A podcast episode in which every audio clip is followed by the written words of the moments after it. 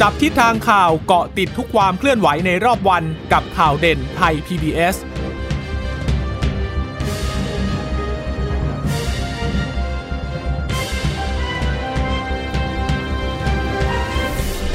สวัสดีค่ะ สวัสดีค่ะต้อนรับคุณผู้ฟังสู่ข่าวเด่นไทย PBS ค่ะ เราพบกันเป็นประจำทุกวันจันทร์ถึงศุกร์บ่ายๆ แบบนี้นะคะ อัปเดตข้อมูลข่าวสารที่เกิดขึ้นในรอบวันเช่นเคยกับดิฉันจีราชาตาเอี่ยมรัศมีและคุณพึ่งนภาคล่องพยาบาลค่ะ ค่ะ สวัสดีผู้ฟังทุกท่านนะคะ ที่รับฟังข่าวเด่นไทย PBS อยู่ที่บ้านนะคะ ผ่านทางสถานีวิทยุที่เชื่อมโยงสัญญาณจากไทย PBS นะบางคนอาจจะไม่ได้ฟังที่บ้านนะคะ คุณเจตาอาจจะไป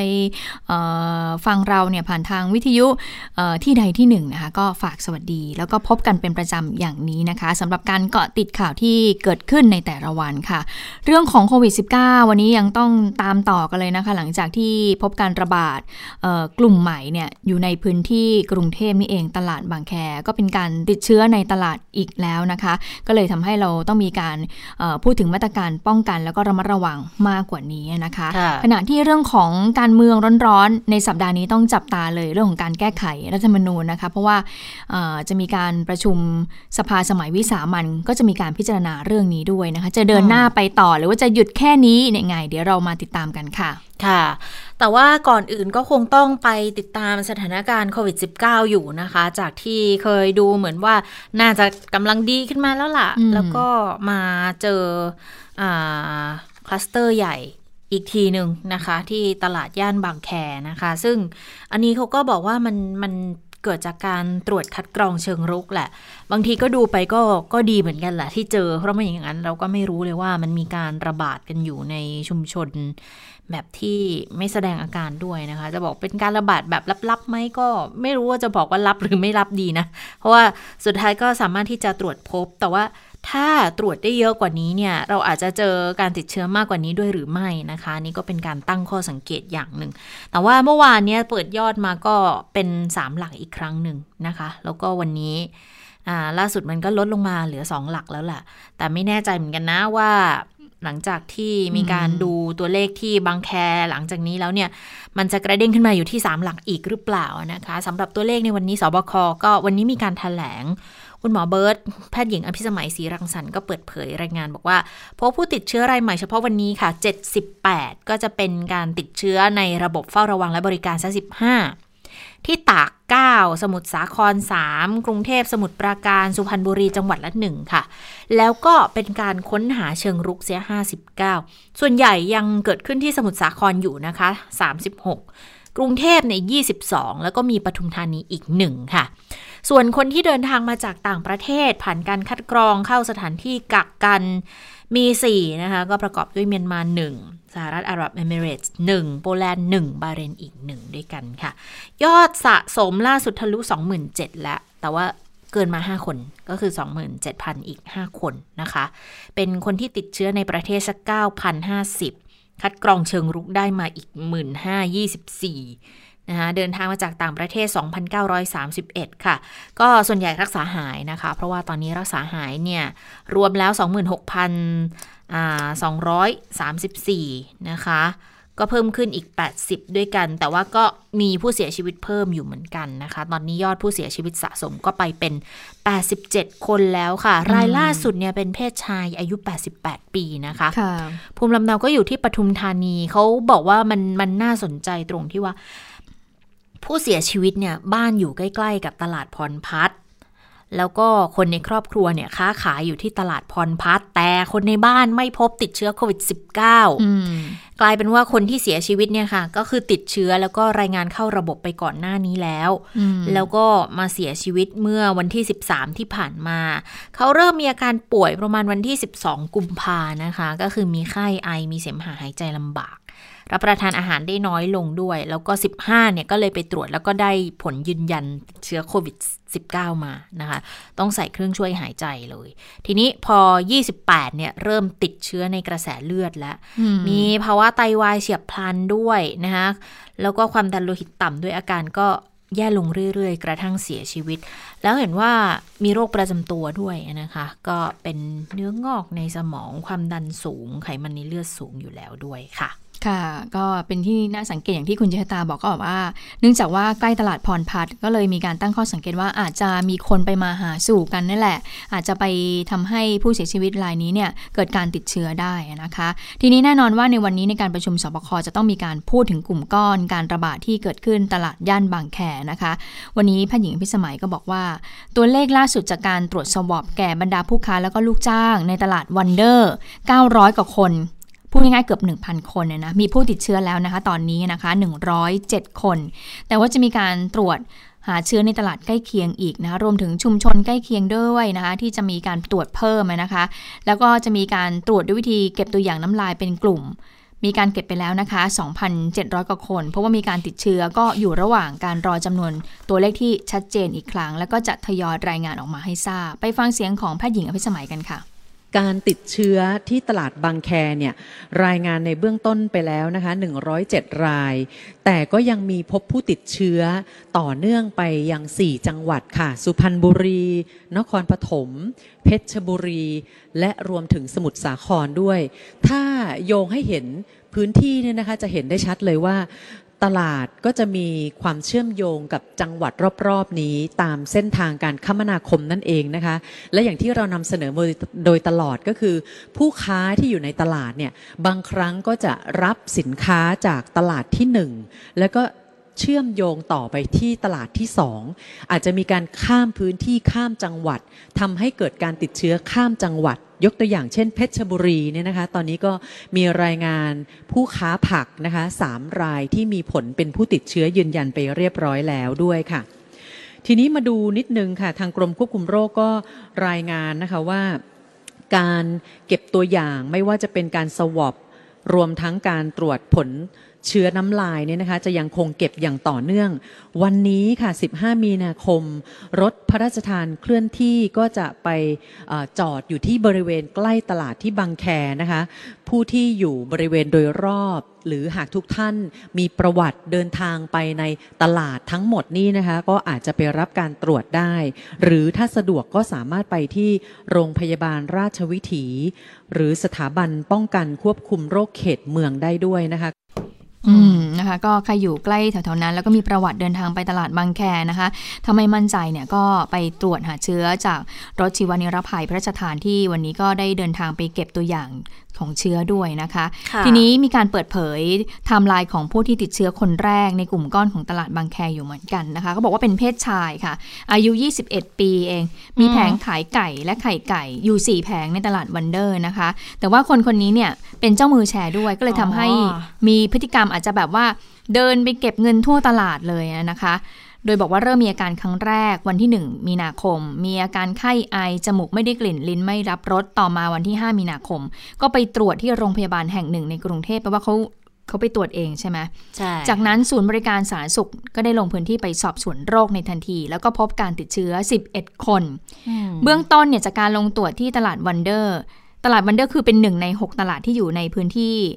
เดียวกับตลาดบางแคนะคะก็บอกว่าสภาพโดยรวมของตลาดวันเดอร์เนี่ยจะมีทางออกได้หลายทาง ปกติแล้วถ้าเกิดคุณผู้ฟังไปตลาด ก็จะมีทางเข้าทางออกทางเดียว เพื่อง่ายต่อการควบคุม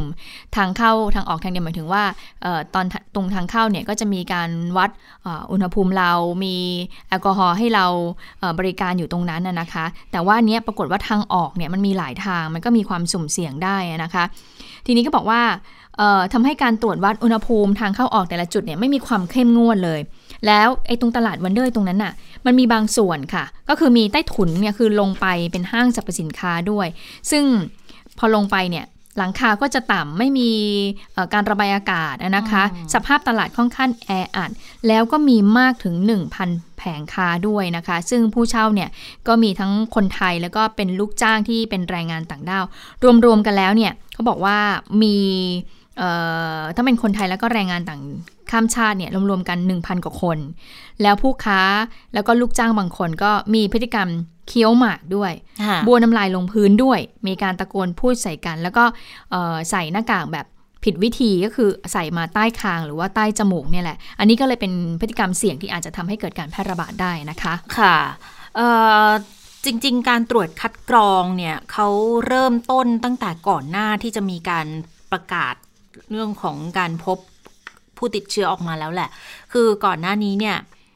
อย่างที่บอกว่าไปเจอ index case วันที่หนึ่งนะคะ ส่วนใหญ่เดี๋ยวนี้ใช้เป็นบอกว่า index index case คือจะเป็นเคสที่ทำให้ไปกระตุ้นระบบอะ ก็คือคือเป็นคนแรกณจุดนั้นๆ ที่มีการตรวจพบนะ แต่ไม่ได้หมายความว่าเขาเป็นคนคนติดเชื้อคนแรก หรือเคสที่ศูนย์ที่เราเคยพูดกันนะนะคะ ก็เป็นเคสที่ทำให้มีการลงไปตรวจกันนะนะคะ ตั้งแต่วันที่หนึ่งแล้วใช่ไหมแต่รายงานจริงๆนะเราถ้าทราบข่าวกันวันเสาร์เองใช่ไหมคะที่มีการประกาศเรียกคนที่บอกว่าไปตลาดเนี้ยตั้งแต่ต้นเดือนมานะคะ ก็ เขาก็ลงพื้นที่กันตั้งแต่วันนั้นแล้วนะ ตั้งแต่วันที่ 5 พอทราบข่าวเนี่ยก็วันที่ 5 ก็ไป ทีนี้วันที่ 7 เนี่ย สั่งปิดตลาดไปแล้วค่ะ ตลาดวันเดอร์วันที่ 7 ปิดไปล้วทำบิ๊กคลีนนิ่ง วันที่ 9สำนักอนามัย แล้วก็กรมควบคุมโรคก็ลงพื้นที่ไปคัดกรองเชิงรุกเพิ่มเติมเลย แล้วก็ได้ตัวเลขมาอย่างที่เราทราบกันเมื่อวานนี้อยู่ที่ 96 วันนี้ก็เพิ่มเป็นร้อยกว่าแล้วนะคะ ก็ เออก็จะทำให้เห็นชัดเจนด้วยว่า ตลาดเนี่ยจะเป็นจุดเสี่ยงที่ทำให้เกิดการระบาด การกระจายจากจังหวัดหนึ่งไปยังอีกจังหวัดหนึ่งก็เลยต้องย้ำบอก ผู้ประกอบการแต่ละพื้นที่ก็ต้องหารือกันนะ เพราะอันนี้เนี่ยมันสองสามเคสมาแล้วอะที่เกิดคลัสเตอร์ใหญ่ ๆ ที่ตลาดเป็นการเรียนรู้ที่ซ้ำๆกันดังนั้นมาตรการควบคุมป้องกันเนี่ย ก็ต้องค่อนข้างที่จะเข้มงวดชัดเจนนะคะ ก่อนที่จะเกิดการระบาดแล้วต้องมาไล่แก้กันอีกแบบนี้อีกนะคะ คือตั้งแต่ตอนการระบาดรอบใหม่ปลายเดือนธันวาคมมาเนี่ยทางกทมเขารายงานบอกว่ามีมาตรการมาตรการคัดกรองเชิงรุกกันต่อเนื่องนะ ตรวจชุมชนตรวจพื้นที่เสี่ยงไปแล้ว 437 แห่ง สุ่มตรวจไปแล้ว 45,012 คน 40,000 กว่าเนี่ยไปพบผู้ติดเชื้ออยู่ 20 รายนะคะ ก็จะคิดเป็นเปอร์เซ็นต์มันน้อยมาก เพราะมันจะอยู่แค่ 0.04 เท่านั้นเอง แล้วก็กระจายในหลาย ๆ ตลาดด้วยนะ แล้วมันไม่ใช่พบแบบแบบเป็นกลุ่มก้อน กลุ่มก้อนนะ ดังนั้นเท่ากับว่าตลาดบางแคเนี่ยเป็นตลาดแรกในกรุงเทพนะคะ ที่พบการระบาดแบบเป็นกลุ่มก้อนใหญ่ ๆ แล้วก็ต้องพยายามที่จะจำกัดพื้นที่การแพร่เชื้อให้ได้ คืออย่างตลาดกลางกุ้งเนี่ยคือด้วยความที่เป็นตลาด ศูนย์กลางค้าส่งบอกว่าอาอาหารทะเลใช่ไหมดังนั้นก็กระจายกันไปไกลเลยหกสิบจังหวัด ตลาดพรพัฒเนี่ยปทุมธานีเนี่ย คืออาจจะเป็นลักษณะแบบซื้อมาขายไป หรือว่าไปรับจากที่อื่นมาลงพื้นที่ตรงนี้แล้วก็กลับไปที่อื่นอีกที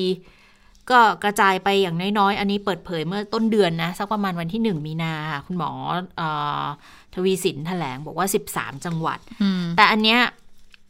ตั้งแต่วันที่ 7 อาจจะนับตั้งแต่วันที่ห้าเอ่อวันที่เจ็ดต้นมาที่เริ่มมีการ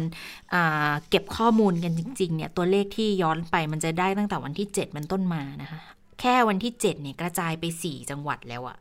แล้วถ้าแพร่นานไปกว่านี้ล่ะ มันจะจะจะกระจายเพิ่มไปอีกมากน้อยแค่ไหนนะคะ แล้วตอนนี้เนี่ยก็วันที่สิบห้าแล้วด้วยเนาะก็เพิ่งจะมาไอ้นี่กันนะคะ ทีนี้ก็ อย่างวันนี้ค่ะก็เลยต้องเอารถชีวนิรภัยพระราชทานเนี่ยไปตรวจหาเชื้อกับผู้ที่เป็นกลุ่มเสี่ยงนะคะซึ่งอยู่ในพื้นที่นี้แหละ หรือว่าเดินทางไปตลาดย่านบางแคหลาย ๆ ที่ตรงส่วนนั้นนะคะ ผู้สื่อข่าวของเราค่ะ คุณสุจิตราสร้อยเพชรก็ไปสอบถามประชาชนในพื้นที่เหมือนกันนะคะถึงการใช้ การไปซื้อของจับจ่ายในตลาดว่าเป็นยังไง มีพฤติกรรมยังไง ที่จะเท่าที่สังเกตเนี่ยได้มีการคัดกรองดีไหมนะคะ เราไปฟังเสียงของประชาชนคนนี้กันค่ะ ก็มีอยู่นะเขาก็จะมีอันนี้ประกาศให้สวมแมสอะไรอย่าเปิดเว็อะไรเนี่ยประมาณนี้แหละแล้วคุณป้าสังเกตไหมว่าทั้งพ่อค้าแม่ค้าหรือว่าคนที่แบบไปซื้อของเขาเขาทำกันไหมคะเขาทำกันพักหลังๆเขาทำกันทุกคน แต่ก่อนเขาก็จะไว้ตรงทางเนี่ย แต่ผ้าป้าไม่เคยปิดเปิดเลย แล้วเข้าไปในตลาดก็ไม่เคยทานอะไรเลยอย่างเงี้ย มันมีการป้องกันอย่างนี้แล้ว แต่มันยังพบข่าวว่ามีคนติดเชื้อคุณป้าเนี่ยป้าก็งงมากอะ เพราะว่าเขาก็ทำดีอยู่นะ แต่มันก็ยังพบผู้ติดเชื้อใช่ไหมใช่ เพราะว่าแม่ค้ามาจากที่อื่น เยอะ แม่ค้าที่เอาของมาขายอะ จากไอ้ราชบุรีมั่งอะไรเพชรบุรีมั่งอะไรพวกเนี้ย แล้วคุณป้าป้องกันตัวเองยังไงคะ ก็ใส่แมสสองข้างพอกลับถึงบ้านก็ใส่เสื้อแขนยาว แล้วก็ไปถึงบ้านก็ฉีดแอลกอฮอล์แล้วก็ถอดเสื้อแขนยาวออก แล้วก็แมสอันหนึ่งก็ทิ้ง อันหนึ่งก็ปิดไว้ก่อนแทีนี้ถ้าถ้ามันมีข่าวแบบนี้มาแล้วมันจะต้องปิดตลาดกันไปก่อนเนี่ยค่ะ มันจะจะกระทบกับเราไหมคะ เราอยากให้ปิดมากเลย กระทบยังไงบ้างคะคุณป้าก็ยังไงไหนป้าจะมีค่าเช่าบ้านค่าเช่าที่ เยอะมากเลย ถ้าปิดไปนี่คือแย่เลย คือไม่รู้ว่าจะไปซื้อ ใช่ เพราะว่าได้ข่าวว่าถ้าเขตบางแคเป็นตลาดอื่นเขาก็ไม่ให้เข้านะ ได้ข่าวได้ข่าวอย่างนั้น ตอนนี้มันก็เลยกระทบใช่มากด้วยอืม สำหรับประชาชนคนนี้ก็น่าจะเป็นแม่ค้าในตลาด แล้วก็วันนี้ก็ไปต่อคิวในการตรวจหาเชื้อโควิด -19 ด้วยนะคะ ก็ลำบากเหมือนกันนะคะ เพราะว่าเอาจริง ๆ ถ้าเกิดตลาดไหนพบการติดเชื้อเนี่ย อันดับแรกก็คือต้องปิดก่อนนะ อย่างน้อยๆ ก็ต้องบิ๊กคลีนนิ่งอะมันจะทำให้เกิดความเชื่อมั่นเพิ่มมากขึ้นด้วยนะคะ แต่แน่นอนผู้ค้าข้างใน ก็ได้รับผลกระทบ แล้วก็กลุ่มที่จะได้รับผลกระทบอีกอีกกลุ่มหนึ่งก็คือลูกค้าประจำอะบางทีซื้อข้าวซื้อของอะนะคะ เอาไปขายต่อหรือว่าเอาไปทำมาหากินเพิ่มเติมอย่างเงี้ยพ่อค้าแม่ค้าที่เป็นพ่อครัวแม่ครัวอะไรอย่างเงี้ยหรือว่าร้านอาหารเนี่ยค่ะ ก็อาจจะต้องไปหาพื้นที่อื่นก่อนนะคะ แต่ว่าเรื่องที่บอกว่าได้ยินมาว่าจากเหตุบางแคไม่ให้ไปเข้าตลาดอื่น อันนี้ไม่แน่ใจเหมือนกันว่ามันเป็นในลักษณะนี้จริงหรือเปล่านะแต่อาจจะไม่น่าจะถึงขนาดนั้นละแต่แต่เป็นการขอความร่วมมือกันมากกว่าว่า คือถ้าเกิดคุณอยู่ในพื้นที่เนี้ยคืออย่าเพิ่งเคลื่อนย้ายไปไหนมาไหน เพราะว่ามันจะทำให้เพิ่มความเสี่ยงมากยิ่งขึ้นนะคะ เข้าใจว่าน่าจะเป็นในลักษณะนี้ด้วย อันเนี้ยอันนี้มีคำเตือนแน่ๆ เพราะว่ารัฐมนตรีพูดเองเลยเเมื่อวานนี้รัฐมนตรีลงพื้นที่ไงแล้วก็บอกเองเลยว่า ถ้าใครที่มีประวัติมาตลาดนี้ตั้งแต่ต้นเดือนเลยนะคือถอยไปตั้งแต่ต้นเดือนเลยอะตั้งแต่วันที่หนึ่งเลยบอกว่า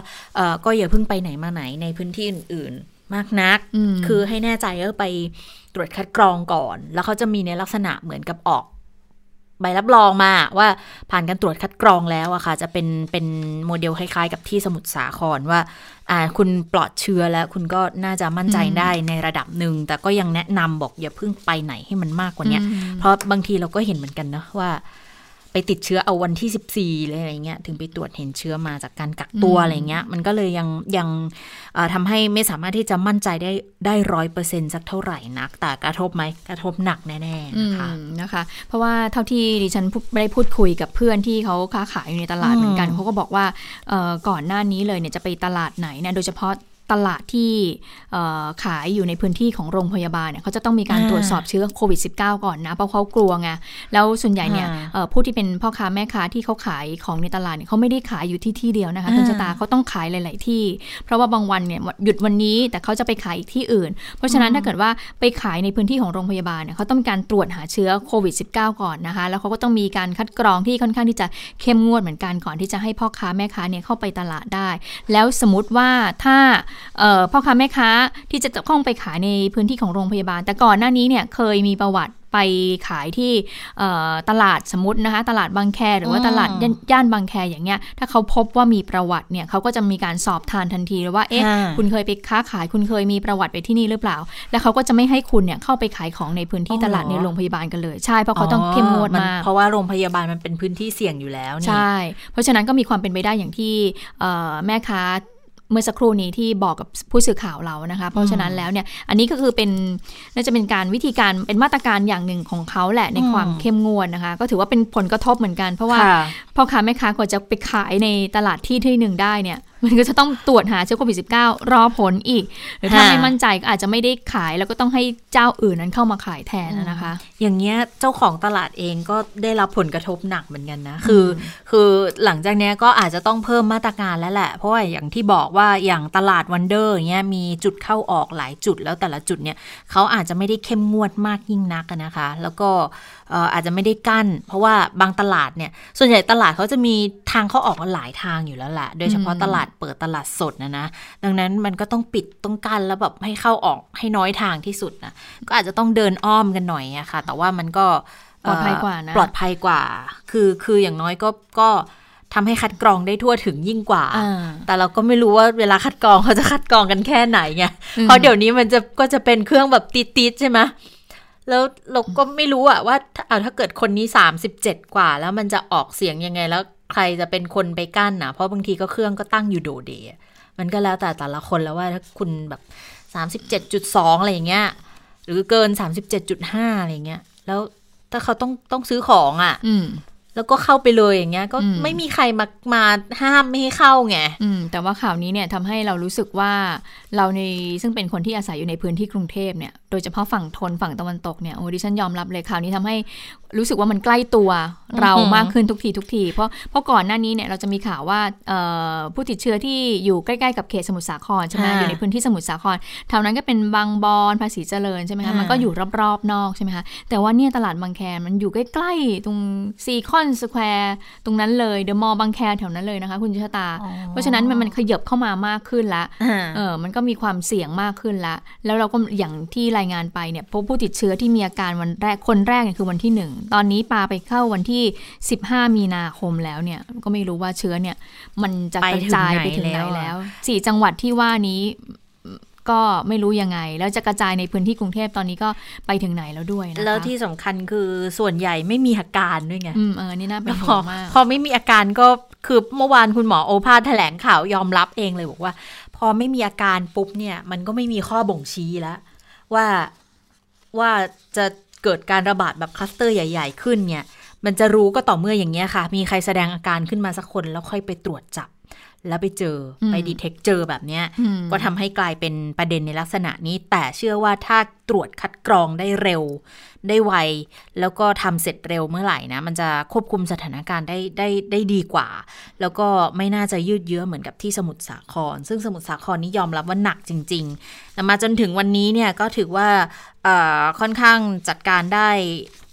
ดีประมาณหนึ่งแล้วอะนะคะ เพราะว่าอย่างสมุทรสาครเนี่ยตอนนี้เขาตรวจคัดกรองเชิงรุกไปได้แล้ว 96.2 นะคะ ก็คิดเป็น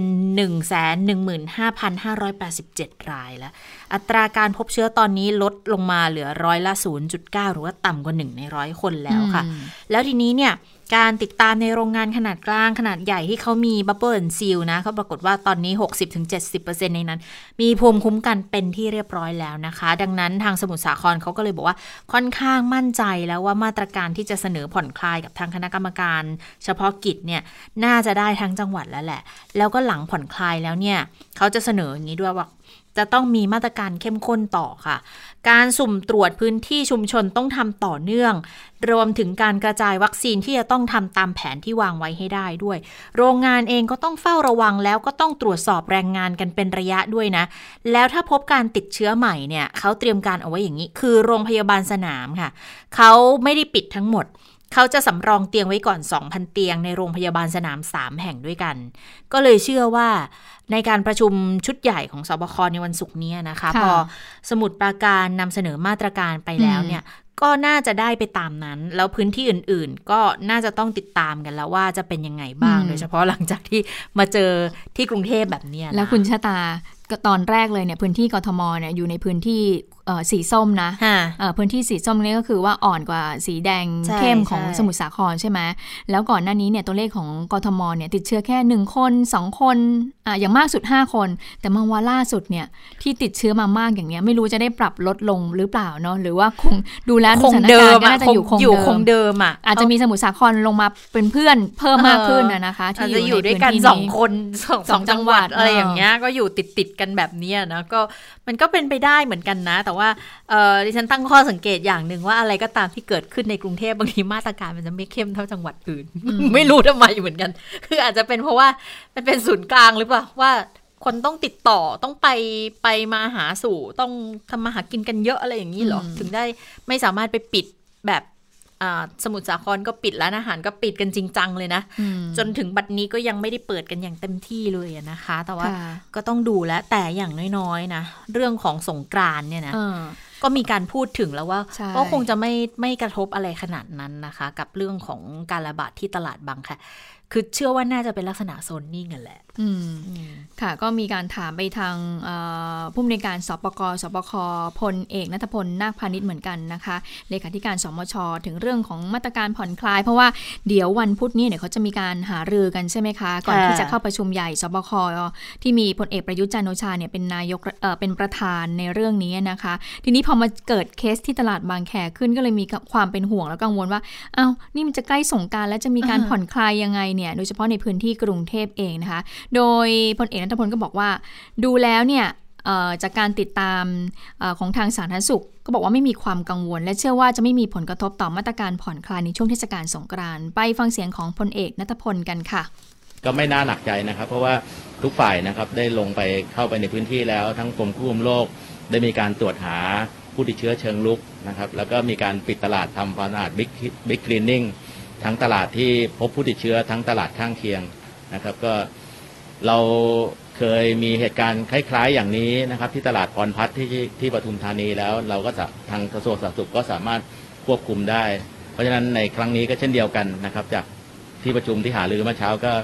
คิดว่านะครับจะไม่เกินขีดความสามารถกระทรวงสาธารณสุขที่จะสามารถควบคุมสถานการณ์ได้ เพราะฉะนั้นประเด็นในการพิจารณาเรื่องมาตรการสงการกับคลัสเตอร์ที่บางแคเนี่ย ไม่เราแยกออกจากกันนะแต่ก็เพียงแต่ว่าก็เป็นข้อพึงระลึกเท่านั้นเองว่าในมาตรการ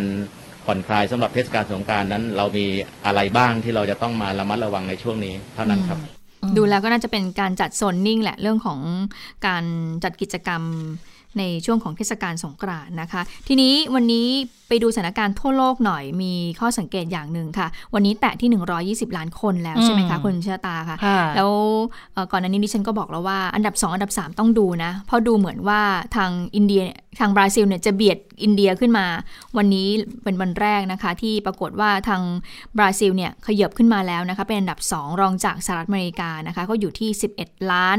4แสนคน อันดับ 3 ก็มาเป็นอินเดียค่ะ ก็ห่างกันประมาณหมื่นหนึ่งนะคะ 11 ล้าน3หมื่นคนค่ะยอดขอขอภัยค่ะ 11 ล้าน3แสนคนค่ะ ค่ะ คือ คือก่อนหน้านี้นี่อินเดียขึ้นมาแซงบราซิลมาแล้วรอบหนึ่งนะ แต่ตอนนี้บราซิลกลับขึ้นมาอีกครั้งแล้ว มันเป็นการบ่งชี้บอกว่าที่บราซิลเนี่ยเรื่องของเชื้อกลายพันธุ์เนี่ยอันนี้ อันนี้น่ากลัวนะ อันนี้น่ากลัวแล้วก็มันระบาดกันอย่างรวดเร็วมากนะคะ ในขณะที่วัคซงวัคซีนเนี่ย อาจจะใช้ไม่ได้เต็มประสิทธิภาพในกรณีที่เจอกับเชื้อกลายพันธุ์ด้วยอันนี้ บ้านเราเองก็ต้องระวังด้วยเหมือนกันนะคะค่ะ มาดูเรื่องของการฉีดวัคซีนโควิด -19 หลังจากที่เราเลื่อนมาเมื่อวันศุกร์ที่ผ่านมาดูเหมือนว่าจะเป็นประเด็นการเมืองกันเลยนะคะ เรื่องของวัคซีนเนี่ยแหละก็มีการนำไปพูดต่อในขับฮงขับเฮาด้วยนะคะ ก็เลยทำให้ทางคุณนุทินชาญวิริกุลเนี่ยดูเหมือนจะค่อนข้างไม่ค่อยพอใจสักเท่าไหร่นักนะที่ถูกนำมา โยงเป็นประเด็นการเมืองทั้งๆทที่เราก็รู้ว่ามันเป็นเรื่องที่มันไม่ได้มีการคาดการเอาไว้ล่วงหน้า เพราะว่าทางยุโรปเนี่ยเพิ่งจะมาพบในเรื่องของผู้เสียชีวิตจากการฉีดวัคซีนจากเอสตราเซเนกาเข้าไป แล้วทางยุโรปเขาก็มีการระงงับไปหลายประเทศในการฉีดนี้ แต่ว่าระงงับไปเนี่ยเขาก็ต้องไปสอบทานสอบข้อมูลก่อนนะว่าเอ๊ะจริง ๆ แล้วเนี่ยที่เสียชีวิตแล้วก็มีภาวะริ่มเลือดอุดตันเนี่ยมันเกิดจากการใช่หรือเปล่า ในเรื่องของการมาจากวัคซีนจากเอสตราเซเนกานะคะแต่ว่าอย่างไรแล้วทางองค์การอนามัยโลก รวมถึงทางองค์การยาของยุโรปก็บอกมาแล้วว่า ไม่เกี่ยวข้องก็เลยทำให้ดูเหมือนว่าไทยเนี่ยจะเดินหน้าในการฉีดวัคซีนแล้ว เพราะว่าคุณอนุทินก็ออกมาบอกแล้วว่าเดี๋ยวจะฉีดในสัปดาห์หน้านี่แหละ แต่ปรากฏว่าล่าสุดก็จะฉีดวันพรุ่งนี้แล้วนะคะ มาอย่างด่วนเหมือนกันนะ อยู่ๆก็มีการประกาศออกมาเลยว่าพรุ่งนี้ก่อนประชุมคอรมอนะคะ สัก8ปดโมงครึ่งเนี่ย คุณหมอยงผู้วรวันนะคะ หัวหน้าศูนย์เชี่ยวชาญเฉพาะทางด้านไวรัสวิทยาคลินิก ภาควิชากุมารเวชศาสตร์ คณะแพทยศาสตร์จุฬาลงกรณ์มหาวิทยาลัย ก็จะเป็นคนที่ลงเข็มให้กับพลเอกประยุทธ์จันโอชานายกรัฐมนตรีด้วยนะคะ ส่วนคอรมอคนอื่นๆเนี่ยอันนี้อยู่ที่ความสมัครใจละก็ฉีดในฉีดที่ทำเนียบเลย เพราะว่าจะให้เจ้าหน้าที่จากบำราศนาราดูนมาดูแลเลยนะคะ แล้วก็เขาจะจัดเตรียมสถานที่ที่ตึกสันติไมตรีหลังในด้วย คือจริง ๆ ถ้าฉีดก็เอามาแค่ตัววัคซีนแล้วก็ฉีดได้เลยแหละ ตรงไหนก็ ก็ได้แหละเพราะมันไม่ต้องเป็นห้องปลอดเชื้อหรือว่าอะไรเพียงแต่ต้องมีสถานที่พักคอย เพราะว่าจะต้องสังเกตอาการสักครึ่งชั่วโมงนะทุกอย่างก็ต้องน่าจะต้องเป็นไปตามกระบวนการนะคะ แล้วก็ที่สำคัญคือตอนที่ลงเข็มให้นายกเนี่ย จะไม่ให้สื่อมวลชนเข้าไปสังเกตการนะคะ อืจากที่ก่อนหน้านี้ที่เขาวันศุกร์เนี่ยเขามีการแบบว่า แทบจะให้ถ่ายทอดสดกันเลย แต่อันนี้ก็มีถ่ายทอดสดกันนะ แต่จะเป็นผ่าน Facebook ก็คือให้ไลฟ์ผ่านเพจไทยคู่ฟ้าแล้วก็ก็สอยเอานะคะดึงภาพจากตรงนั้นเอานะคะ แล้วหลังจากรับวัคซีนแล้วเนี่ย ก็บอกว่านายกจะพูดถึงภาพรวม แล้วก็การขับเคลื่อนยุทธศาสตร์การกลับคืนสู่ภาวะปกติของประเทศ แล้วทีนี้คุณอนุทินเองก็จะพูดถึงแผนบริหารจัดการภาพรวมทั้งหมดของวัคซีนด้วยนะคะ แล้วก็บอกว่ามีการส่งหนังสือถึงผู้ติดตามและผู้ประสานงานประจำกระทรวงด้วยว่าในการฉีดวัคซีนวันพรุ่งนี้ค่ะ ขอให้นำสำเนาบัตรนำบัตรประจำตัวประชาชน แล้วก็สำเนาหนังสือเดินทางมาแสดง ต่อเจ้าหน้าที่ของกระทรวงด้วย เพื่อยืนยันความประสงค์ในการฉีดวัคซีนแบบด่วนนะคะ เออ อันนี้หมายความว่าผู้ที่ติดตามและผู้ประสานงานประจำกระทรวงก็คือคนที่ตามเข้าไปทำงานในทำเนียบแหละ ถ้าจะฉีดก็เตรียมเอกสารไปให้พร้อม แสดงความจำนงที่จะขอฉีดด้วย ก็คาดว่าเขาก็คงจะเตรียมวัคซีนไปประมาณหนึ่งเพื่อที่จะฉีดให้เพราะนอกจากคอรมอออไม่แน่พลเอกประวิตรจะฉีดไหมเนี่ย แต่ก่อนหน้านี้ดูเหมือนจะอาจจะยังนะ เพราะว่าต้องรอให้คุณหมอบอกก่อนว่าฉีดได้หรือไม่ได้ แต่คำพูดของพลเอกประวิตยแล้วก็การชะลอการฉีดของนายกเนี่ยก็เป็นประเด็นทางการเมืองทันที แล้วก็ถูกนำไปพูดถึง เอ๊ว่าเนี่ยช่วยสร้างความมั่นใจได้จริงหรือนะคะสำหรับการฉีดวัคซีนจากทางผู้นำก็เลยทำให้มีคนมองกันว่าจริงๆเนี่ย บอกว่าไม่ต้องให้ทางผู้นำประเทศเนี่ยมาฉีดวัคซีนให้ดูหรอก เอาคนที่ผู้สูงอายุแหละที่เขาสมัครใจนี่แหละให้เขามาฉีดวัคซีนจากเอสตราเซเนกาแหละอันนั้นก็น่าจะพอแล้ว ก็คืออาจจะเป็นบุคคลที่มีชื่อเสียงหน่อยที่อายุเยอะๆหน่อยนะคะไม่จำเป็นต้องเป็นนายกหรือเปล่า อันนี้ก็มีการมองกันไปอีกมุมหนึ่งเหมือนกันนะคะค่ะทีนี้แน่นอนค่ะว่าเอ่อ ทางรัฐบาลก็จะต้องเร่งสร้างความมั่นใจจากการฉีดวัคซีนจากผู้นำแหละ เพราะว่าเขายืนยันแล้วเดี๋ยวจะพรุ่งนี้จะต้องฉีดให้ดูนะคะ มีการถ่ายทอดทางเพจไทยคู่ฟ้า ก็มีความเห็นจากอดีตกรรมการนโยบายกำกับบริหารหนี้สาธารณกระทรวงการคลัง ที่มีการมองเหมือนกันบอกว่า ปัญหาการฉีดวัคซีน และการกระจายวัคซีนที่มันล่าช้าเนี่ยมันอาจจะเป็นอุปสรรคสำคัญนะ ที่จะทำให้ประเทศเนี่ยไม่สามารถที่จะเปิดประเทศได้อย่างเต็มที่ได้ในไตรมาสสาม ความรวดเร็วในการฉีดวัคซีนเนี่ยจนได้รับภูมิคุ้มกันหมู่มันก็ยังไม่เกิดขึ้นในไทยเลยนะคะค่ะความล่าช้าดังกล่าวก็อาจจะส่งผลทำให้เอ่อกิจกรรมทางเศรษฐกิจประเทศเนี่ยฟื้นตัวล่าช้าออกไปด้วย ก็เลยมีความเป็นห่วงในเรื่องนี้ค่ะ ค่ะเออก็เป็นประเด็นที่ต้องสร้างความเชื่อมั่นจริง ๆ นะ เพราะว่าอย่างที่ใครบอกว่าให้เอาคนสูงอายุคนไหนก็ได้มาฉีดเพื่อสร้างความเชื่อมั่นเป็นคนดังหน่อย คือในมุมมองดิฉันอะอืมในฐานะที่เอออยู่ในแวดวงของการสื่อสารเนี่ยนะเรื่องของการสร้างภาพลักษณ์อะมันเป็นสิ่งสำสำคัคัญญใช่ไหมแล้วการจะสร้างภาพลักษณ์สร้างความเชื่อมั่นได้ดีที่สุดก็คือคนที่มีตำแหน่งในการบริหารประเทศนั่นแหละ จะทำให้เกิดความเชื่อมั่นได้มากที่สุดนะคะ ดังนั้นก็ยังคงยืนยันถึงความจำเป็นที่คนในคอรมอโดยเฉพาะผู้นำอะก็ยังมีความจำเป็นที่จะต้องมาฉีด เพื่อทำทำให้เกิดความเชื่อมั่นในภาคส่วนอื่น ๆด้วยนะ ดูประเทศอื่นอืมๆส่วนใหญ่ก็นายกรัฐมนตรี ประธานาธิบดี ก็ต้องเป็นคนแรก ๆ ที่จะได้ฉีดก่อนทั้งนั้นนะ เพื่อให้เกิดความเชื่อมั่น อย่าลืมว่ากระทั่งวัคซีนของซีโนแวคเนี่ย คนที่ฉีดก่อนคนแรกก็ยังเป็นรัฐมนตรีเจ้ากระทรวงเลย รองนายกรัฐมนตรีก็ยังต้องฉีดก่อนเลย อันเนี้ยมันไม่ได้หมายความว่าเป็นอภิสิทธิ์หรืออะไรแต่ว่ามันเป็นทำเป็นการทำให้เกิดความเชื่อมั่น ซึ่งอันเนี้ยมันเป็นสิ่งจำเป็นนะคะมันเป็นความจำเป็นในเชิงจิตวิทยานะค่ะ ก็มีรายงานว่าอาจจะมีวัคซีนเข้ามาเพิ่มนะคะจากซีโนแวคอ่าจากจีน ดิฉันก็มีการคาดการณ์ว่าอันเนี้ยแหละอันนั้นน่าจะเป็นจากการที่องค์การเภสัชกรรมเนี่ยไปสอบถามจากทางโรงพยาบาลเอกชนหลายแห่งอะนะคะ ก็คือจะต้องเข้ามาในภาวะแบบฉุกเฉินนี่แหละก็คงจะไปสอบถามมาว่าเอ๊ะมีความประสงค์จะรับกันกี่โดสกี่โดส เมื่อรวบรวมตัวเลขเออของวัคซีนมาได้จำนวนหนึ่งแล้วเนี่ยเดี๋ยวทางองค์การเภสัชกรรมเนี่ยก็จะไปสั่งซื้อให้นะคะหรือว่าเป็นตัวแทนหน่วยงานของรัฐจะไปสั่งซื้อจากจีนให้ แต่ว่าเป็นวัคซีนจากเอ่อจากจีนก็คือของซีโนแวคนี่แหละนะคะที่จะนำเข้ามา ซึ่งเรื่องนี้ก็มีการพูดคุยเหมือนกันทางคุณอนุทินก็บอกว่าเดี๋ยวจะมันจะมีล็อตใหม่เข้ามาแล้วอีกค่ะ5ล้านโดสนะคะ ซึ่งส่วนนี้เดี๋ยวก็ต้องรอรายละเอียดจากทางกระทรวงสาธารณสุขอีกที ว่าเอ่อจะนำไปการกระจายยังไง เอกชนนี่ก็ จะไปให้บริการยังไงนะคะคงคงจะมีค่ะความคืบหน้ากันอีกทีหนึ่งนะคะค่ะทีนี้มาดูเรื่องของการแก้ไขรัฐธรรมนูญค่ะ ซึ่งจะมีการลงมติในวาระสามได้หรือไม่ดิฉันใช้คำว่าได้หรือไม่นะ เพราะว่ามีการจับตากันถึงแม้ว่าจะมีการเปิดประชุมสภาสมัยวิสามันเพื่อพิจารณา ร่างแก้ไขรัฐธรรมนูญในวาระสามแต่ก็ไม่รู้เหมือนกันว่าจะเกิดขึ้นได้หรือเปล่า เพราะว่ายังมีข้อถกเถียงจากการตีความ คำวินิจฉัยของสารรัฐธรรมนูญที่บอกว่าให้รัฐสภา มีอำนาจหน้าที่ในการแก้ไขรัฐธรรมนูญได้ แต่จะต้องมีการสอบถามความคิดเห็นของประชาชนก่อนนะคะ ก็เลยทำให้ในวันนี้ค่ะ ก็มีความเคลื่อนไหวจากสสทั้งวิป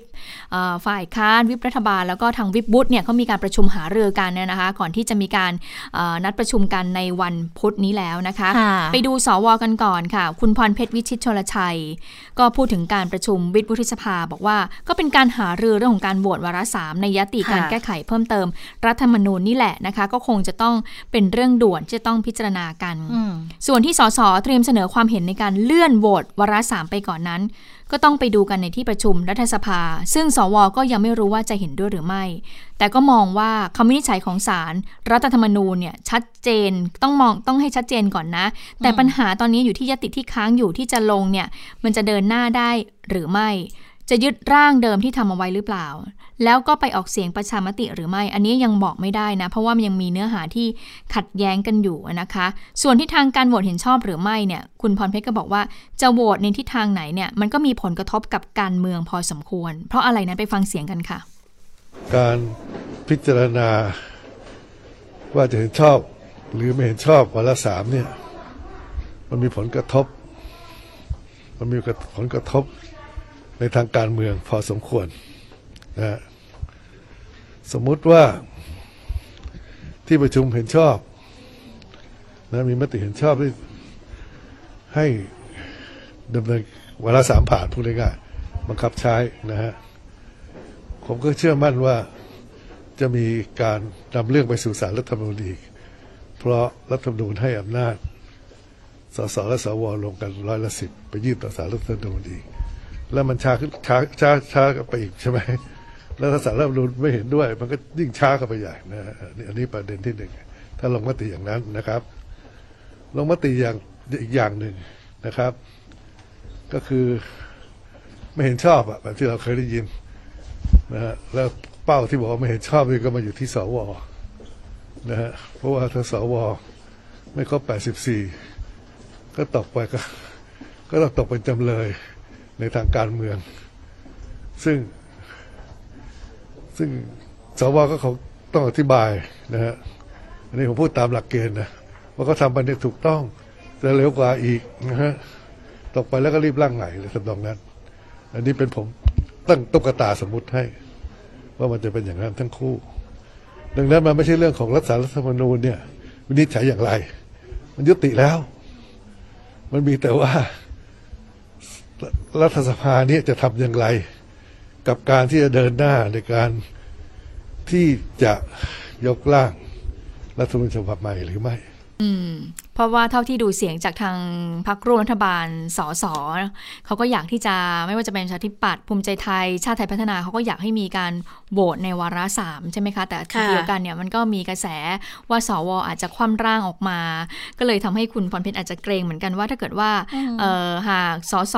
หากมีการโหวตกันจริง ๆ เนี่ยถ้าไม่ผ่านเนี่ยเป้าก็เลยจะตกมาอยู่ที่อืมสวหรือเปล่าอะนะคะ ค่ะ แล้วกลายเป็นว่าถ้าถ้าเกิดว่าโหวตกันแล้วอีกเนี่ย แล้วนำไปสู่การบังคับใช้อีกเนี่ยอืมก็คงจะมีการยื่นสารให้วินิจฉัยกันอีกรอบอันแหละ อันนี้ก็มีความเป็นไปได้สูงเหมือนกันนะ ซึ่งเรื่องที่เกิดขึ้นเนี่ยต้องติดตามกันเลย เพราะว่าเอ่อถ้าเป็นทางฝากฝั่งของคุณชวนเห็นบอกว่าต้องรอคำวินิจฉัยกลางอะค่ะ เพื่อดูให้เห็นในรายละเอียด ว่าจะออกมาในแนวไหนถึงแม้ว่าทางสสเนี่ยเขาอยากจะให้เดินหน้าโหวตแล้วก็วาระก็ยังค้างอยู่ด้วยนะ ก็ยังต้องดูกันอีกทีแหละ ว่าจะออกมาเป็นยังไง วันนี้เห็นมีรายงานบอกว่าทางตุลาการศาลรัฐธรรมนูญนะคะเขาก็มีการอ่านัดหารือกันนะคะ คือตอนแรกก็งงอยู่บอกว่า เอ๊ะสรุปวันนี้ประชุมประชุมอะไรกันอืมๆคือเหมือนกับว่า แล้วคำวินิจฉัยกลางไม่ได้เสร็จแล้วเหรอทำไมถึงมีการประชุมกันอีกล่ะก็นั่นเลยน่ะถาสิมก็บอกว่าจะไม่ออกมาแล้วไม่ใช่เหรอเออก็เลยถามคุณสาวแล้วว่าเอาสรุปยังไงกันแน่เพราะว่าปกติเนี่ยเวลาที่ศาลจะมีคำวินิจฉัยแบบฉบับสั้นออกมา ก็ต้องมีก็ต้องต้องมีคำวินิจฉัยกลางที่เป็นฉบับยาวๆที่จะมีมีรายละเอียด แล้วก็คำวินิจฉัยส่วนตนของแต่ละบุคคลแนบมันด้วยอยู่อ่าแล้วเขาว่าใช่ไหมไง สรุปว่าให้ให้คุณยานีไปถามอีกที ก็คือบอกศาลประชุมจริง แต่ที่ประชุมเนี่ยคือคำวินิจฉัยกลางเสร็จหมดแล้ว เพียงแต่มันมีขั้นตอนกระบวนการของทางธุรการนะคะที่จะต้องทำให้เสร็จก่อน เพราะว่ามีเสียงเรียกร้องไงบอกว่าอยากให้ออกก่อนวันที่ 17 จะได้เห็นชัดคือจะคือเหมือนประชุมเพื่อให้ไปเร่งกระบวนการธุรการเพราะว่าคุณสวรักษ์บอกว่าจริงๆเนี่ยก่อนหน้านี้เนี่ยเขาจะมีเหมือนเหมือนเป็นข้อกำหนดมา บอกว่ามีคำวินิจฉัยปุ๊บ 15 วัน ถึงจะให้เผยแพร่คำวินิจฉัยกลาง ดังนั้นคำวินิจฉัยเพิ่งจะออกมา 11 ใช่ไหมยังไงถ้านับ 15 มันก็ไม่ทันอยู่แล้วกับวันที่ 17ไงคะมันจะเป็นเดี๋ยวจะ20เถีกยงว่ากันไม่รู้เรื่องเออเดี๋ยวจะไม่รู้เรื่องเดี๋ยวจะแบบแบบไม่ได้ข้อสรุปที่มันชัดเจนอืมคือก็เลยบอกว่าเนี่ยเดี๋ยวเดี๋ยวประชุมบอกว่าให้ให้ไปเร่งตัวนี้ให้ออกมาก่อนไหมมันจะได้อืมทำให้เกิดความชัดเจนก็เลยบอก อ๋อเข้าใจล่ะ คือไปไม่เร่งใช่รัดว่าทำไม่เสร็จกระบวนการขั้นแต่ว่าตอนกระบวนการธุรการอะไรอย่างเงี้ย มันก็คงจะมีอ่าขั้นตอนต่างๆอะนะก็อืมก็ ให้เสร็จตรงนี้เพื่ออ่าที่จะได้ประกอบกันในวันที่ 17 ได้อืมนะคะ ซึ่งเรื่องนี้เนี่ยไอ้คำวินิจฉัยกลางเนี่ยรองนายกวิษณุเครืองามก็พูดเหมือนกันนะ บอกว่าหลายฝ่ายเนี่ยก็ยังตีความในคำวินิจฉัยที่แตกต่างกันไปโอ้หลากตามหลายจริงๆแล้วแต่ของตัวเองอะนะคะเออเอ่อรองนายกก็บอกว่าเดี๋ยวขอให้รอคำวินิจฉัยกลางเนี่ยจะดีที่สุดเลยค่ะนะคะ ก็ทราบว่าจะมีการหารือกันในวันนี้ ไปฟังเสียงของรองนายกวิษณุกันค่ะเขาก็นั่งฟังกันอยู่ว่าที่ชาวบ้านเขาออกมาสี่บรรทัดแล้วเถียงกันทั้งบ้านทั้งเมืองเนี่ย เขาจะต้องตอบออกมาให้ได้ว่า ความชัดเจนมันคืออะไร ก็รอฟังอย่าอย่าไปเถียงกันอยู่เลยต้องรอฟังนะคะอย่าไปเถียงกันอยู่เลย นั่นรองนายกวิษณุก็บอกมาอย่างนี้นะคะ บอกว่าอดใจอย่ามาเถียงเลยมาทะเลาะกันเนี่ยให้รอฟังก่อนนะ แล้วก็จะมีความชัดเจนนะคะ ซึ่งเขาก็นั่งฟังกันอยู่ในที่ออกมาสี่บรรทัดเนี่ยนะทุกคนก็มีเถียองยู่กัแค่นนั้นจริงๆเถียงกันอะทั้งบ้านทั้งเมืองเลยนะก็ต้องตอบมาให้ได้ว่าความชัดเจนคคืองอะไรไม่ใช่แค่ในสภาด้วยนะ เพราะว่าคนที่คอการเมืองกันเอง หรือว่ากระทั่งผู้สื่อข่าวก็ยังงงเป็นไก่ตาแตกเลยทีเนี้ยตอนคำวินิจฉัยออกมาก็เดินกันวุ่นเหมือนกันบอกว่าอะสรุปสรุปสรุปสรุปยังไงเนี่ยแล้วสิบเจ็ดจะโหวตได้อยู่ไหมอะ แล้วคนหนึงก็ออกความเห็นมาอย่างหนึ่งบอกว่าเดินหน้าได้อีกคนก็บอกว่าเว้ยไม่ได้แล้วศาลออกมาอย่างนี้แล้วแต่มีสรุปยังไงอะบางฝ่ายในกวิชาการเท่าที่เอ่อฟังมาเขาก็บอกว่าจริง ๆ แล้วเนี่ยศาลเนี่ยเอ่อ ตีความวินิจฉัยออกมาเท่าเนี้ยก็ดีแล้วฮะแล้วหลังจากนั้นเป็นเป็นหน้าที่ของรัฐสภาฝ่ายการเมืองแล้วแหละเออว่าคุณว่าจะตกลงกันยังไงเออแต่ดูเหมือนว่าฝ่ายการเมืองนี่แหละสสสตอนนี้วตกลงก็จะตกลงกันไม่ได้กันไม่ได้ไงเพราะว่าบางคนก็มองว่าจะต้องทำประชามติสองครั้ง บางคนก็บอกว่าจะต้องไปเริ่มใหม่เลยนับนับหนึ่งใหม่เลยนะจะต้องและอาจจะต้องมีการทำประชามติถึง 3 ครั้งด้วยนะคะอ่าทีนี้ผู้สื่อข่าวก็เลยถามรองนายกบอกว่าอ้าวแล้วถ้าเกิดคำวินิจฉัยกลางออกมาอีกเนี่ยยังมีการถกเถียงอยู่เนี่ยจะทำยังไงล่ะรองนายกก็บอกว่าไม่ตอบนะ ก็ให้เถียงกันต่อเถีไปยงกันไปอืมเพราะอันนี้ก็ตอบไม่ได้จริงๆนะ เพราะมันมันก็เป็นการคาดการณ์นะ ว่าจะเกิดอะไรขึ้นน่ะนะคะ คืออย่างหนึ่งที่เราจะต้องย้ำกันอยู่เสมอนะว่า การแก้ไขในครั้งเนี้ยมันเป็นการแก้ไขเพื่อเปิดประตูไปสู่การแก้ไขจริง ๆ นะอืมมันยังไม่ได้ซึ่งฉบับที่เป็นการแก้ออกมานะ แก้เพื่อให้ตั้งสสรได้ด้วยซ้ำแต่ที่ศาลบอกก็คือบอกว่าก็แก้ทั้งฉบับได้ แต่คุณต้องทำประชามติก่อน คือศาลไม่ได้บอกว่าไม่ให้แก้สองห้าหกศาลบอกว่าแก้ทั้งฉบับแก้ได้ แต่ทำประชามติก่อนนั่นก็อยู่ที่การตีความอีกแล้วว่าถ้าจะทำประชามติอะไอ้ตัวเนี้ยที่ส่งไปแล้วอะจะยังไงเพราะไม่ได้พูดถึงเรื่องของการทำประชามติก่อนที่จะมีการตั้งและสจสริงรๆเนี่ยที่เข้าสู่วาระสามเนี่ยมันก็ไม่ใช่แก้ทั้งฉบับนะใช่ อันนี้มันเป็นการแก้รายมาตราด้วยซ้ำนะเออเป็นการแก้เพื่อไปแก้สู่เพื่กาอรให้แก้อะแก้เพื่อให้แก้ได้อะเออไขประตูเพื่อให้แก้ได้อะ ทีนี้ก็เลยมีคนบอกว่า เพราะฉะนั้นเนี่ยบางคนก็เลยบอกว่าลงก็เยลงมติได้มติแล้วก็ได้คุณไปทำตั้งกรรมาธิการขึ้นมา เพื่อคุยกันอีกทีว่าก็ใส่เรื่องของการทำประชามติแต่ดูไปโทซะนแต่ดูโทนของเรื่องนี้แล้วนะ สมาชิกนิสภาเขาก็ดูแล้วนะถ้าหนักใจเหมือนกันนะหนักใจเยเหมือนกันว่าอาจจะตกเป็นจำเลยอย่างที่ว่ากันอาจจะมีการอืมเลื่อนการพิจารณาในวาระสามออกไปหรือไม่อะนะคะ ค่ะอามาเดี๋ยวมีอีกเรื่องหนึ่งที่ยังต้องพูดคุยกันต่อนะ เรื่องของความเคลื่อนไหวในทางการเมือง วันนี้เนี่ยค่ะอ๋อเดี๋ยวมีเรื่องตำรวจนิดนึง ใช่ไหมก็คือเรื่องของพลโทพลตำรวจโทสุรเชษฐ์หักพานอืมที่ปรึกษาพิเศษประจำสำนักนายกรัฐมนตรีใช่ไหมคะคือที่จะได้กลับไปทำงานที่สำนักงานตำรวจแห่งชาติปรากฏว่า จนถึงวันเนี้ยก็ยังมีคนไปถามรองนายกอยู่อืมจนทำให้เหมือนกับวันเนี้ยค่อนข้างที่จะเอ่อมีอารมณ์นิดนึงมีอารมณ์กับการที่มีอารมณ์ต้องฟังถูกเองนะซักถามเออไปฟังเสียงของพลเอกประวิตยกันค่ะ ผมต้องพูดกับเขาเรื่องอะไรอะ มีเรื่องอะไรที่จะต้องคุยกันอะเอาเขาเป็นเรื่องเขาก็ทำงานกันได้ครับผ่านไปแล้ว ว่าต้องเป็นปีแล้ว เออคุณมาถามอะไรอย่างเงี้ยเขาก็เป็นน้องอะทีก็เป็นเรื่องพูดคุยก็เป็นเรื่องคุยกันเรื่องธรรมดาเออจะไปหาคุยกันเรื่องอะไร อะเพราะผมไม่ได้อยู่ในใต้บังคับบัญชาผมแล้วนี่ เออ ก็อยู่สตถ้ากลับไปสตตก็ท่านก็เป็นรองฝ่ายความมั่นคงอ้าวแล้วมันจะเกี่ยวอะไรอะสทชก็ผมไม่ได้ดูแลผมความสทชอะอ้าวคุณไม่รู้เรื่องเลยเหรอคุณถามไปเรื่อยอะเออแต่รู้แล้วถามทำไมอะฝ่ายความมั่นคงก็ช่วยดูแลตำรวจด้วยเออดูแลยังไงอะก็เห็นท่านเคยไปคุยกับท่านนายกที่สำนักไม่ได้ไปไม่เคยไปเลยตำแหน่งที่เป็นที่ปรึกษาไม่เคยไป ไม่เคยไป โอเคค่ะเชื่อขอบ ครับเชิญครับขอบคุณมากครับขอบคุณครับ เมื่อถามสุเดช ดุเดือดไหมวันนี้ดุจริงๆ วันนี้ดุจริงๆนะคะ แต่ว่าคืออย่างหนึ่งนะ รองนายกถึงจะเป็นฝ่ายความมั่นคง แต่อย่าลืมว่าคนที่ดูสตชตอนนี้คือนายกรัฐมนตรีนะคะ ดังนั้นก็อาจจะทำให้เกิดความไม่พออกพอใจขึ้นนะกับรองนายกรัฐมนตรีที่ถูกจี้ถามเกี่ยวกับเรื่องของอ่าบิ๊กโจ๊กที่จะกลับไปดำรงตำแหน่งที่สตชนะคะค่ะสั้นๆนิดนึงนะวันนี้ศาลอนุญาตให้ทางคุณพานุพงษ์จัดนอกหรือไม่ค่ะคุณจตุพัฒน์บุญยพัฒน์รัก บุญพัทรรักษาอืมนะคะ แล้วก็เอ่อแกนนำราษฎรแล้วก็คุณปิยรัตน์จงเทพ หรือว่าแกนนำกลุ่มวีโวย้ายที่ควบคุมตัวอ่าจากเรือนจำพิเศษธนบุรีไปยังเรือนจำพิเศษกรุงเทพตามที่มีการร้องขอเอาไว้แล้วนะคะค่ะโดยมีคำสั่งทันทีภายในวันนี้ ส่วนที่ขอให้ศาลรวมสำนวนคดีของเพนกวินนะคะกับพวกรวม 4 คน รวมกับสำนวนคดีจำเลยอีก 18 คน ในคดีชุมนุม 19 กันยาเนื่องจากว่าดูแล้วเนี่ยเป็นคดีมูลฐานเดียวกันเอ่อจำเลยก็ แจ้งว่าขอเลื่อนการตรวจหลักฐานออกไปก่อนเนื่องจากว่าไม่มีโอกาสได้หารือกับทางทนายความนะคะ แล้วค่ะเอ่อคดีเนี้ยมีอัตราโทษสูงด้วยศาลจึงอนุญาตให้เลื่อนการตรวจพยานออกไปเป็นในช่วงบ่ายวันนี้ค่ะ ค่ะ ส่วนในวันนี้นะคะเพนกวินนะคะแกนนำกลุ่มราษฎรก็มีการ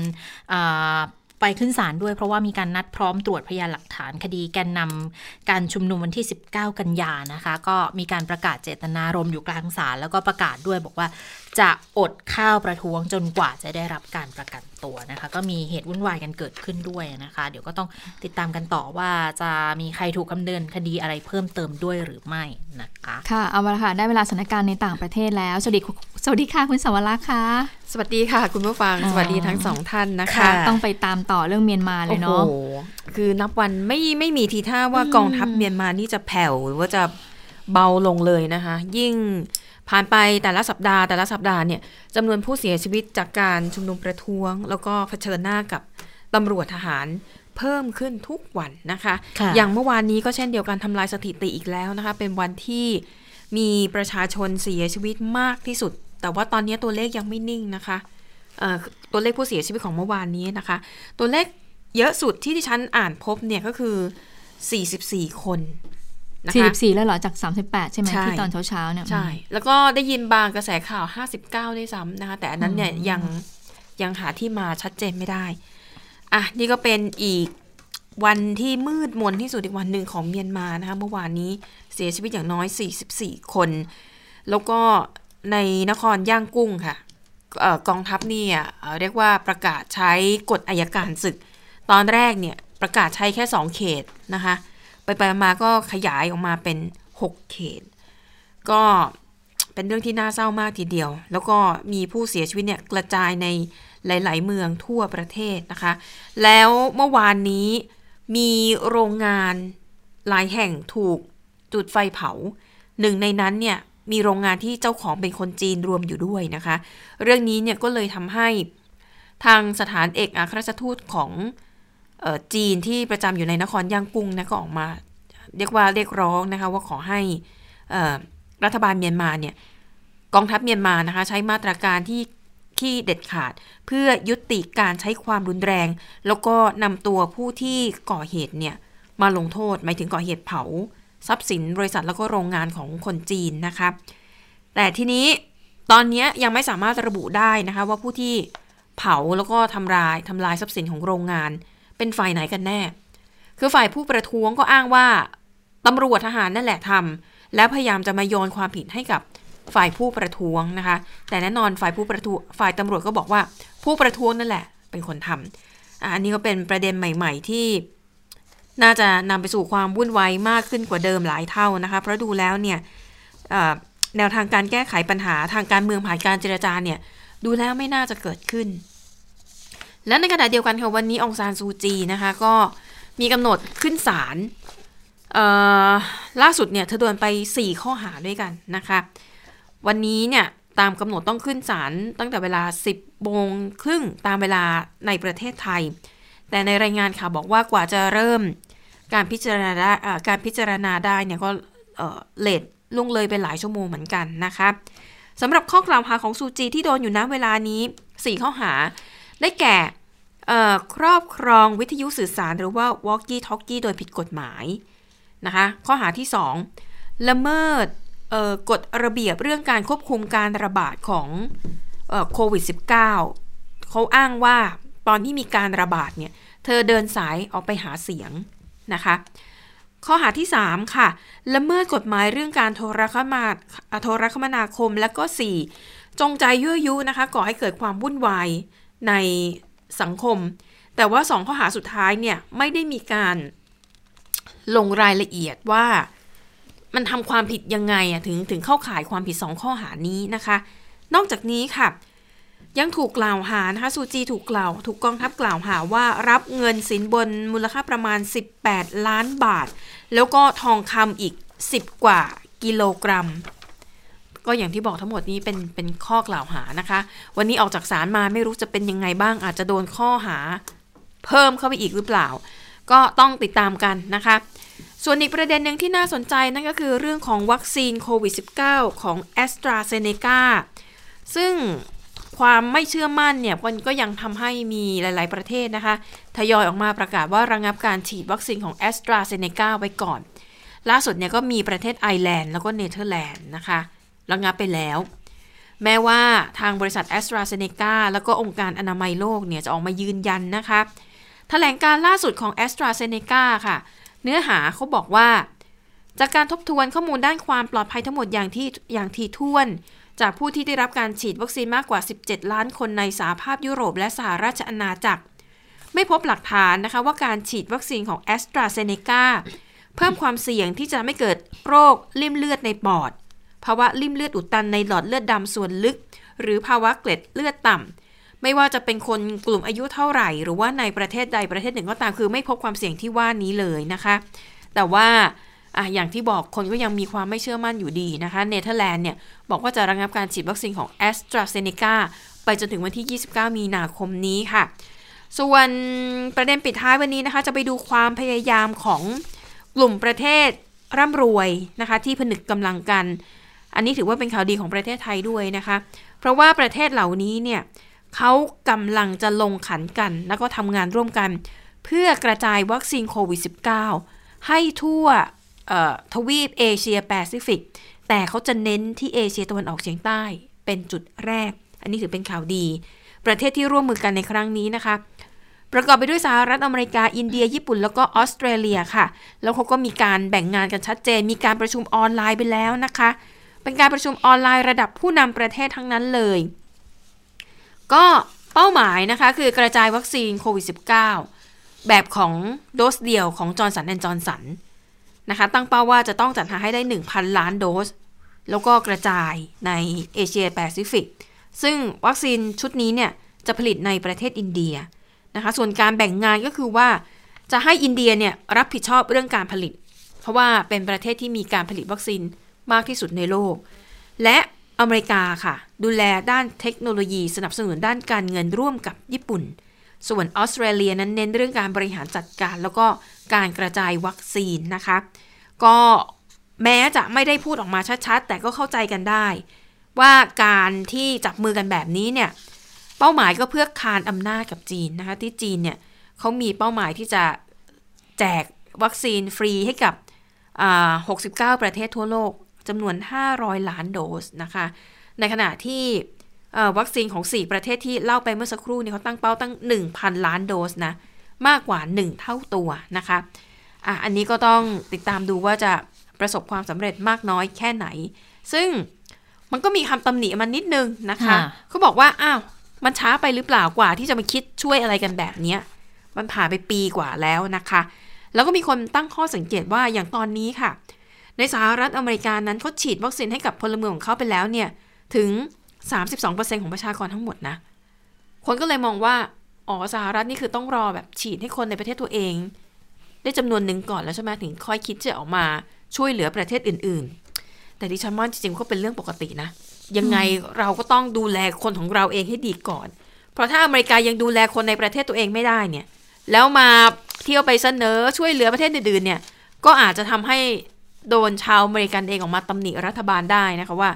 ในประเทศยังไม่ดีขึ้นเลยไปช่วยคนทั่วโลกได้อย่างไรนะคะอันนี้ก็เป็น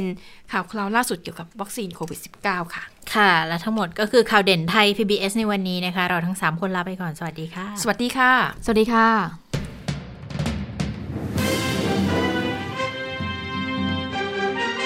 ติดตามข่าวเด่นไทย PBS ได้ทุกวันจันทร์ถึงศุกร์เวลา 15 นาฬิกา